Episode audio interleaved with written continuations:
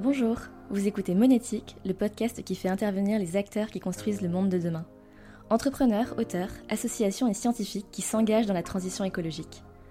Vous pouvez retrouver tous nos épisodes sur Spotify et Apple Podcast, ainsi que sur notre site goodvest.fr slash monétique. Ce podcast vous est proposé par Goodvest, la solution d'investissement engagée pour l'environnement.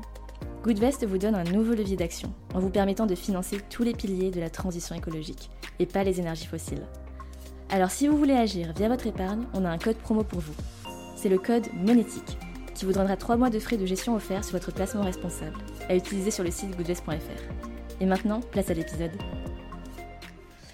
Bonjour et bienvenue dans ce nouvel épisode de Monétique. Aujourd'hui, on accueille Saskia, la fondatrice de Virgile. Bonjour Saskia. Bonjour. Merci beaucoup d'être avec nous aujourd'hui. Merci pour l'invitation. Donc Saskia, tu es la fondatrice et directrice des opérations chez Virgile, également la fondatrice de Spoon, une newsletter sur l'éducation financière. Une question que je commence toujours par poser à mes invités monétiques, c'est est-ce que tu peux nous raconter un peu ton parcours? D'où est venue l'idée de créer euh, Virgile, l'entreprise qui aide les aspirants propriétaires à se lancer euh, ouais, bah en fait c'est finalement assez simple. Euh, moi j'ai commencé ma carrière dans les grands groupes, euh, notamment chez L'Oréal. Là, euh, je me suis rendu compte que je voulais beaucoup plus d'impact, à la fois au sens large, mais aussi dans mon quotidien. c'est comme ça que j'ai rejoint une start-up avant l'ère des start-up, donc One Fine Stay, il y a maintenant 10 ans. Et à l'époque, c'était un peu lunaire parce que quand on sortait d'un parcours un peu classique comme le mien, les voies royales, c'était d'aller faire de la finance euh, du droit euh, euh, ou d'aller bosser en conseil ou du marketing. et tout le monde m'a regardé un peu comme si j'étais complètement folle de me lancer avec cette petite startup qui s'appelle One Fine Stay et que j'ai rejoint à son lancement en France et dans laquelle je suis restée 5 ans. One Fine Stay, c'est à l'époque ça a révolutionné l'hospitalité haut de gamme en permettant à des gens qui avaient des très beaux appartements partout dans les grandes villes du monde de les louer avec un service 5 étoiles. Donc quelque chose de très opérationnel à la différence d'une plateforme comme Airbnb. Nous, on opérait vraiment ces très très beaux appartements et euh, on en faisait un service digne du Bristol, euh, quelle que soit euh, la localisation de l'appartement. c'est une aventure qui a duré 5 ans, qui a été extrêmement formatrice parce que je suis arrivée dans les premiers salariés parisiens. Quand je suis partie, on était une petite centaine, on était 700 dans le monde. Ce qui nous distinguait, c'était l'excellence de notre service, l'excellence de la marque et l'excellence de l'équipe qui était euh, euh, un peu euh, une, espèce de toute petite équipe à l'assaut d'un gros monument, celui de, l'hospitalité. et c'est là-bas en fait que j'en ai retenu quelques aspects très forts qui ensuite ont été déterminants pour Virgile. Un, effectivement, l'aspect bah, équipe. Deux, l'aspect excellence opérationnelle. Et trois, c'est là-bas que j'ai rencontré aujourd'hui mon associé chez Virgile, cofondateur Kevin, qui était à l'époque euh, euh, euh, cofondateur de One et euh, député CEO. Et à ce moment-là, en fait, on s'est rendu compte d'un truc qui nous chatouillait un peu, c'est que One répondait à plein d'aspirations hyper importantes chez nous l'ambition, le développement très fort, très rapide, les gens, mais en termes d'impact, on trouvait que c'était quand même relativement limité. Et on avait ce paradoxe d'aider des gens qui avaient déjà construit du capital en devenant propriétaires, de les aider à construire encore plus de capital en louant leur appartement quand eux n'étaient pas dedans et voyageaient de par le monde. Et en même temps, en parallèle de ça, voir dans nos équipes des gens qui avaient entre 25 et 40 ans, euh, qui étaient pourtant euh, bien payés euh, et qui étaient sur la pente ascendante de leur carrière et dont bah, tous ceux qui n'avaient pas des parents propriétaires à Paris n'arrivaient pas à eux-mêmes devenir propriétaires. On s'est rendu compte qu'on était face à un mur silencieux, un plafond silencieux qui ne disait pas son nom et qui était ce que nous on a appelé le plafond de pierre. Vraiment se dire aujourd'hui, quand euh, on n'est pas, euh, on n'a pas des parents en fait fortunés, devenir propriétaire dans les grandes villes où on travaille, c'est un chemin de croix, c'est devenu presque impossible. Et pour nous, ce que ça représentait, c'était euh, la fin d'un concept auquel on est très attaché, celui de la méritocratie. Et on s'est dit, bah comment on peut rétablir l'équité face à la construction de patrimoine au final, parce que la propriété c'est très important, mais pourquoi? Parce que être locataire aujourd'hui ça veut dire jeter 40% de ton revenu par les fenêtres chaque mois plutôt que de te les rendre à toi-même. À toi-même. Donc plutôt que de les donner à ton bailleur, en devenant propriétaire, tu construis ton capital, tu construis ton patrimoine, tu construis ton indépendance financière. Et pour, c'est ça pour nous le cœur en fait de Virgile, c'est l'accès à l'indépendance financière de toute une génération. Et donc c'est de se dire, bah aujourd'hui, tu redonnes à ceux qui n'ont pas nécessairement l'apport familial la capacité de se créer ce patrimoine. Et concrètement, euh, comment ça fonctionne euh, en, quelques lignes, Virgile, c'est euh, on va apporter jusqu'à 100 000 euros aux jeunes actifs pour compléter ou remplacer leur apport, pour compléter ou remplacer finalement l'apport de leurs parents et pour les accompagner sur tout le parcours d'achat parce que c'est pas seulement une question d'argent, c'est aussi parfois une question d'éducation. Donc on est là comme une épaule, on co-investit avec eux, on va être vraiment leur épaule sur tout le parcours, on va les accompagner sur la partie financement, sur la partie notariale, sur la partie est-ce que j'achète l'appartement au bon prix et donc ils vont avoir vraiment co-investisseur qui va être là sur tout le parcours. Tu parlais de génération tout à l'heure et tout de suite ça m'a fait penser à quelque chose. Est-ce qu'il y a eu un écart générationnel en fait qui s'est créé? Parce que moi j'ai ce souvenir-là de, mes parents qui sont devenus euh, propriétaires euh, immobiliers assez jeunes et j'ai l'impression que pour leur génération c'était quelque chose d'assez euh, normal. Les conditions ont changé, le marché a changé. Qu'est-ce qui s'est passé en fait hein? C'est une très bonne question que tu poses. En fait, c'est marrant parce que euh, la génération d'avant a tendance à regarder euh, celle-ci en les qualifiant de slasher, en disant mais en fait, euh, c'est pas que les jeunes veulent pas devenir, peuvent pas devenir propriétaires, c'est qu'ils veulent pas, ils préfèrent rester locataires, ils préfèrent la flexibilité. et de toute façon, on sait bien que c'est une génération qui a du mal à se poser. Et la vérité, c'est que quand on regarde les chiffres, c'est tout simplement faux. Les prix, ils ont été multipliés par 10 en 40 ans, par 10. Donc oui, certes, les taux étaient plus hauts dans la génération de nos parents. Hein. On a des parents qui ont emprunté à 5, 6, 7, 8%. Alors bien sûr, là, les taux réaugmentent. On va peut-être euh, un jour se retrouver dans cette situation, mais pour l'instant, c'est pas du tout le cas. En revanche, des prix multipliés par 10, ça veut dire que c'est devenu beaucoup, beaucoup, beaucoup plus cher pour les jeunes actifs de devenir propriétaires. On regarde euh, toute chose égale par ailleurs en termes de revenus, euh, on voit en fait que un jeune actif aujourd'hui, il a perdu 25% de surface par rapport à ce que la génération des de ses parents pouvait s'acheter. Et ça, c'est toute chose égale par ailleurs. Euh, et 25%, c'est énorme, en fait. C'est vraiment de se dire, euh, bah, c'est une chambre, en fait, où c'est habité euh, à une heure de son lieu de travail. Et c'est pas que les jeunes actifs veulent pas devenir propriétaires, c'est que les conditions pour devenir propriétaire sont devenues beaucoup, beaucoup, beaucoup plus compliquées. Certes, c'est plus facile aujourd'hui d'emprunter, même si les derniers mois en fait nous contredisent un peu, même si ça se resserre. C'est probablement plus facile que pour la génération de nos parents, mais les prix sont tellement plus élevés que euh, c'est beaucoup beaucoup plus difficile euh, au sens large. Et cette difficulté, elle est surtout à Paris Parce que je sais que chez Virgile, vous vous concentrez surtout sur la région parisienne ou c'est vraiment dans toute la France euh, C'est dans toutes les grandes villes. Et évidemment, euh, comme souvent, euh, Paris, je tire son, son chapeau. mais on a fait un indice sur toutes les villes de France entre la différence entre ce que tu peux louer et ce que tu peux acheter à mensualité égale. T'as 38% de différence à mensualité égale à Paris. Mais en fait, si tu regardes au global, c'est vrai dans toutes les grandes villes de France. Et donc, au global, sur la France, tu perds 13 mètres carrés. 13 mètres carrés en moyenne. Que 11 mètres carrés à Paris. Euh, bon, alors les surfaces sont plus petites à Paris. Euh, mais, mais la réalité, c'est que c'est un sujet de grande ville. Euh, c'est pas un truc où Paris est une espèce de caricature et où ailleurs en France ce serait possible et donc ils font tous quitter Paris. C'est une réalité de l'endroit où la vie économique est et donc de, des endroits où les jeunes travaillent. D'accord. Et moi, j'ai une question aussi, parce qu'une des raisons pour lesquelles j'avais très envie que tu sois invité chez Monétique et qu'on puisse discuter, c'est que tu as fait un webinaire avec FMK euh, qu'on connaît bien chez Goodvest euh, il n'y a pas très longtemps, sur l'accès à la propriété et qui s'adressait en particulier aux femmes, puisque FMK euh, fait des formations pour l'investissement au féminin. Est-ce que, chez Virgile, du coup, vous avez plutôt un bon poste d'observation pour voir ce genre de choses? Tu constates une différence entre entre les hommes et les femmes dans leur manière d'appréhender le premier achat immobilier, soit dans leur manière de le concevoir, soit dans la manière dont ils le font, ou dans la manière dont ils sont reçus, par exemple, par les banques?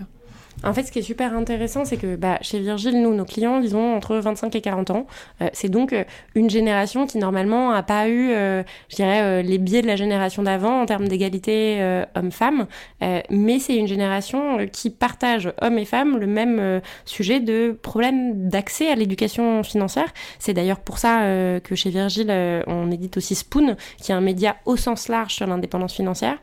Et c'est vrai que ce qu'on voit aujourd'hui, c'est euh, la, première, la, première inégalité, en fait, euh, qui va aller générer une inégalité ensuite sur la propriété, c'est l'inégalité de revenus. Ça, c'est le premier truc super important. Et ça, on sait aujourd'hui que à poste égal, l'égalité salariale n'existe pas totalement. On, tend vers une amélioration, mais euh, c'est la réalité aujourd'hui de ce qu'on voit. C'est pour ça qu'on n'arrête pas de dire euh, aux femmes euh, de ne pas hésiter à négocier des augmentations. C'est super important parce que c'est ce qui va aller ensuite générer leur capacité d'emprunt et c'est ce qui, en fait, derrière, va être le moteur de est-ce que j'ai une capacité de financement suffisante pour euh, aller chercher un prêt.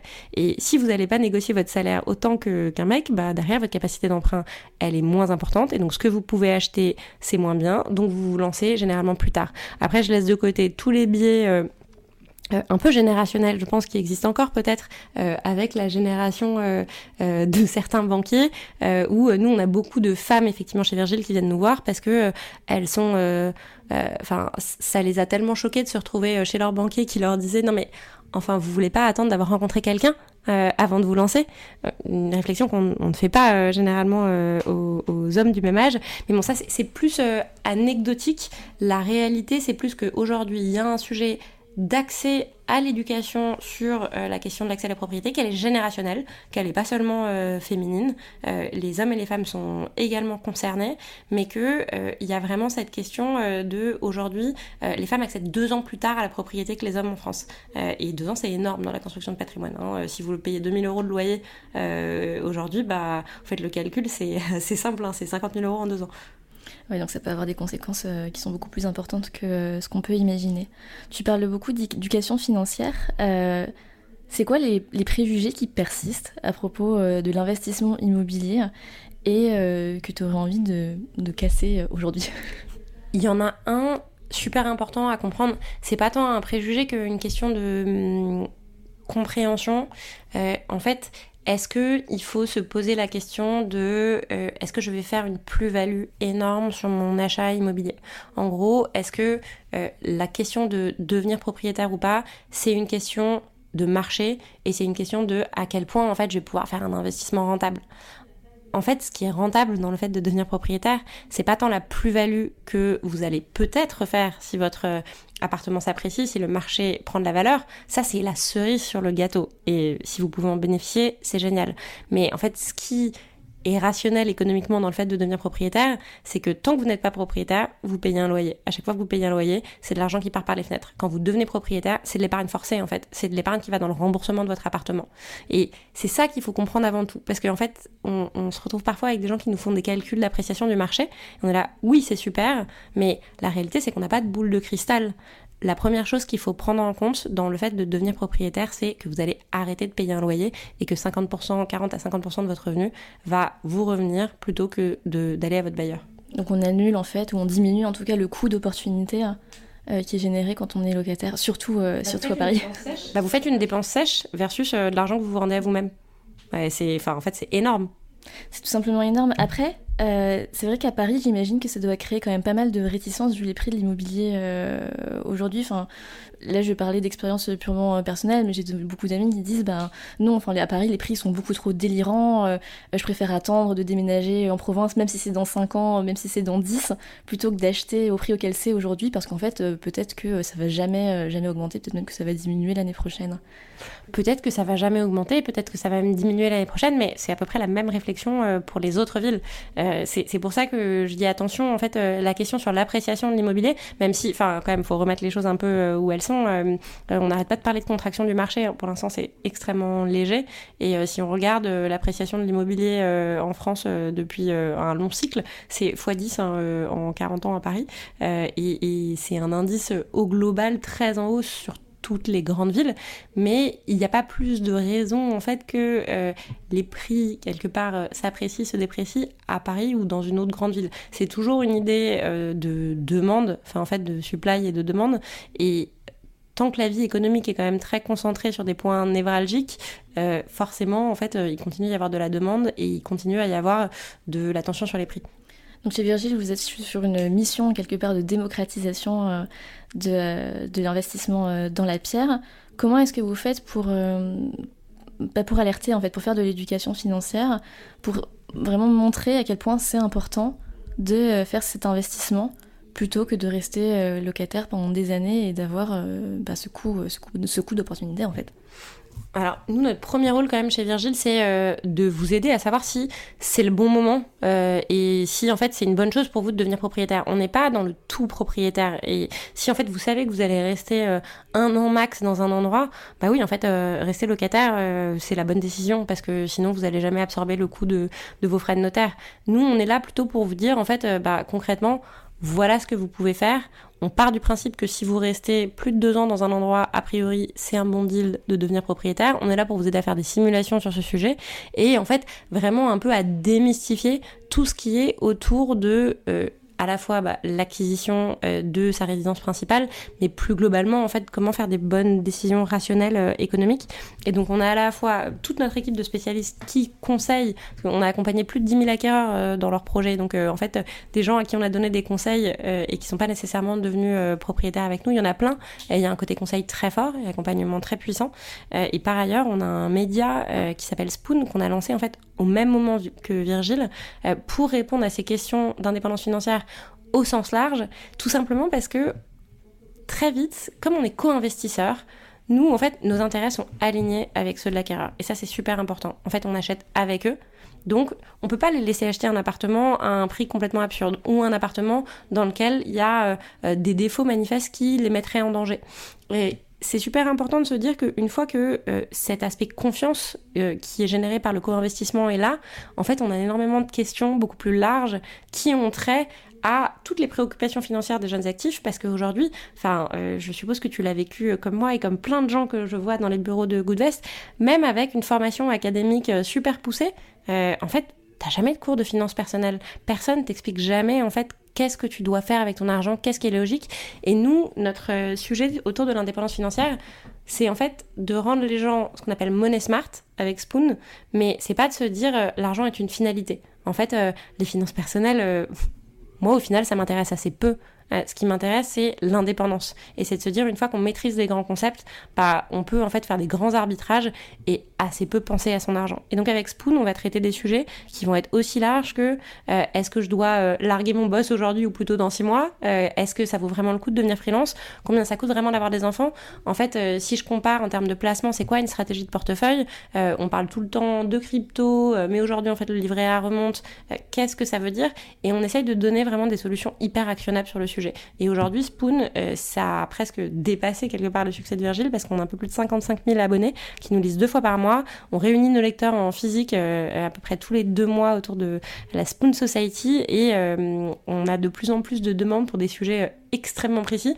On est très impressionné par la maturité des questions qu'on reçoit sur Spoon et sur en fait vraiment la richesse des questionnements qu'ont nos lecteurs sur les questions d'indépendance financière vos lecteurs sont bien équipés pour prendre de bonnes euh, décisions. Euh, un peu effleuré le sujet euh, à l'instant, mais j'aimerais bien qu'on revienne dessus. En parlant de bonnes décisions, pour toi, c'est quoi les points de vigilance quand on veut investir dans la pierre? Si, moi, demain, je vais visiter des appartements parce que je me dis je veux devenir propriétaire à Paris, tu me dirais fais attention à quoi? Bah, Déjà, le premier truc, c'est est-ce que c'est l'appartement où tu veux vivre? Il y a beaucoup de euh, gens qui en fait euh, se font une checklist super rationnelle, c'est bien. Mais le premier élément, c'est est-ce que c'est l'appartement dans lequel tu te vois en fait passer les deux, trois prochaines années de ta vie? Euh, Et c'est ça en fait la clé, parce que c'est avant tout euh, un projet personnel avant d'être un projet financier. Ça, c'est la première chose. Ensuite, il y a bien évidemment, en fait, euh, alors nous, on, a toute une checklist euh, de contre-visites où on fait checker énormément de choses dans l'appartement, que ce soit les normes, que ce soit ce qui se passe dans le quartier, que ce soit vos relations avec les voisins, pour voir à quel point, en fait, il y a des risques à la fois structurels et autour de l'appartement qui vont, en fait, impacter euh, soit ton envie d'y vivre, soit la valeur de l'appartement. Euh, et évidemment, c'est quelque chose dans lequel on est épaulé par les notaires avec lesquels on travaille et sur lequel on va être extrêmement, extrêmement protecteur de nos acquéreurs pour leur dire attention et bien leur flaguer en fait l'importance euh, des choses qui ont été remontées. Chez Virgile, vous êtes actif dans toute l'île de France ou seulement dans Paris intramuros hein Aujourd'hui, on est Paris première couronne. Ok. Parce que je disais quelque chose il n'y a pas longtemps et je me suis dit que ça pourrait être intéressant d'en discuter. C'est tu sais que chez Goodvest, on, on passe notre temps à traiter les sujets avec un biais, entre guillemets, environnemental. Et en fait, le sujet de cet article que je lisais, c'était bah, en, France, on a cet idéal, l'idéal pavillonnaire. de la maison avec un petit jardin en banlieue parisienne par exemple, et qui en fait aujourd'hui devient de moins en moins compatible avec, avec un, un, avenir durable en fait, tout simplement. Euh, c'est quoi ton avis sur le sujet? Est-ce que cet idéal pavillonnaire, tu le retrouves chez les personnes qui viennent chez Virgile? Ou est-ce que euh, c'est quelque chose voilà, qui est un petit peu euh, suranné? Et c'est quoi ta vision de, de, ça par rapport à l'environnement? Alors, de fait, euh, comme on est aujourd'hui Paris première couronne, même si on a élargi en plus notre définition de la première couronne, et avant de s'élargir dans le, reste des grandes villes de, France et d'Europe, euh, bah, par nature, en fait, les gens qui viennent nous voir sont pas sur un idéal pavillonnaire, ils sont sur un idéal euh, déjà d'espace et, de lumière. Donc c'est vrai que ça, on le ressent pas nécessairement. En revanche, on ressent l'appel de la terrasse, de la lumière, des grandes fenêtres, de la vue sur du verre, et je pense que c'est une bonne chose. En revanche, ce que tu soulèves et qui est super important, c'est sur ces questions d'efficacité énergétique. Et nous, c'est des choses auxquelles on est très sensible, hein, parce que euh, chez Virgin, on a choisi, euh, enfin dans ESG, il y a E, il y a S. Euh, nous, on a choisi forcément le prisme S, mais le E, on l'oublie pas pour autant. Et si tu regardes en fait simplement à Paris, je crois qu'il y a 50% du parc en fait d'appartements qui est une passoire thermique. Euh, c'est énorme. Donc euh, forcément, euh, c'est des sujets qu'on regarde et qui sont des sujets très importants sur comprendre comment on va accompagner en fait les acheteurs à passer en fait de ce statut de, de passoire thermique à quelque chose bah, de plus durable. et ça, ça se fait quand même beaucoup plus dans effectivement un contexte urbain que dans un contexte pavillonnaire, même si euh, marginalement euh, euh, on, a évidemment, on accompagne aussi des gens qui achètent des maisons, mais c'est pas le gros de notre portefeuille. Et sur cet aspect efficacité énergétique, tu sens qu'il y a une demande de la part de vos clients ou c'est plutôt vous qui êtes vigilant sur ce point-là quand vous les conseillez sur l'achat? Je pense que c'est les deux en fait, parce qu'aujourd'hui c'est difficile de pas y être sensible quand on est dans un projet euh, immobilier. Ça devient une préoccupation et c'est sain euh, parce que les pouvoirs publics, parce que en fait euh, tout le monde en parle et qu'on sait que ça va avoir un impact sur la valeur future. et évidemment, nous on, prend le parti de se mettre très en, amont de ces préoccupations-là et d'être proactif. mais c'est sûr qu'aujourd'hui c'est une préoccupation partagée. Et ça va avoir, comme tu disais, un impact sur la valeur future et c'est très important. Et nous, on a le même parti pris euh, chez Goodvest dans nos stratégies d'investissement. Euh, pour rebondir sur, euh, bah, sur l'investissement, justement, est-ce que je peux te demander quelle est, à titre personnel, ta stratégie d'investissement? C'est une bonne question. Alors, ma stratégie d'investissement, finalement, elle est assez simple. Je pense que les entrepreneurs te répondent tous la même chose.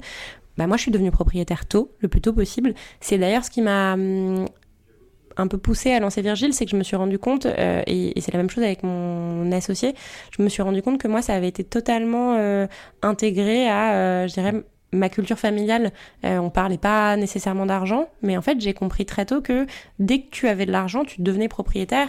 Et d'ailleurs, euh, enfin en fait dès que j'ai commencé à gagner un salaire, je me suis posé la question. Donc je suis devenue propriétaire plutôt que la plupart des gens autour de moi. Et ce que je voyais, c'était que euh, mes amis avec les mêmes études, qui étaient au même stade de leur carrière, et donc les mêmes revenus et la même capacité de financement, sont souvent restés locataires beaucoup beaucoup plus longtemps. ce qui fait qu'au moment d'acheter, bah, nécessairement, ils ont des revenus qui sont toujours haut, mais euh, pendant ces années-là, ils ont quand même payé 10 euh, ans de loyer. Et, ça, ça change euh, forcément la donne. Donc, je dirais que ça, c'est ma première stratégie. Et l'autre stratégie, c'est simplement aujourd'hui de passer tout mon temps sur ma boîte. tu investis dans ta boîte et tu investis sur toi-même finalement, comme tous les entrepreneurs. J'investis mon temps, j'investis mon temps dans ce qui a en tout cas le plus d'impact. Et c'est pas nécessairement une stratégie financière, mais en fait moi je pense en termes de stratégie d'investissement, faut pas nécessairement se poser la question seulement en fait en termes financiers. Euh, enfin, c'est au service de quoi l'investissement? C'est au service de quoi euh, la vie finalement? Euh, Qu'est-ce qui est important pour vous? Et où est-ce que vous voulez mettre bah, votre temps plus que votre argent? Pour moi, le fait de devenir propriétaire, c'est pas tant une stratégie patrimoniale en soi, c'est me dire bon bah en faisant ça, j'évite d'être esclave de mon loyer Et évidemment, j'ai pu le faire quand j'étais salarié avant de, avant de devenir entrepreneur, euh, ce qui est un vrai sujet. Euh, mais c'est euh, se permettre en fait de se libérer de cet esclavage du loyer. Et d'ailleurs, c'est assez intéressant parce qu'on a beaucoup de gens qui viennent nous voir chez Virgile, qui en fait se posent des questions sur leur futur professionnel et qui nous la posent et on leur dit bah honnêtement, en fait, faut en tout cas devenir propriétaire pendant que vous êtes salarié. Et donc, on a pas mal de gens qui se lancent lorsqu'ils sont salariés et qui, une fois propriétaires, deviennent entrepreneurs. Et moi, j'ai une croyance assez forte, euh, et on la partage chez Virgile, qui est, euh, on a tendance à voir parfois euh, la propriété comme un boulet qu'on se mettrait au pied, comme une absence de liberté, alors qu'en fait c'est l'inverse. Moi je, je crois pas que avoir un appartement que tu puisses revendre, finalement ce soit un esclavage, c'est plutôt avoir un loyer qui tombe tous les mois et dont tu es totalement dépendant. Pour moi c'est ça l'esclavage. Et qui te rapporte rien, évidemment. Exactement. puisque c'est le principe du loyer. Euh, c'est quoi vos projets euh, chez Virgile pour euh, l'année à venir Si tu as le droit de nous en parler?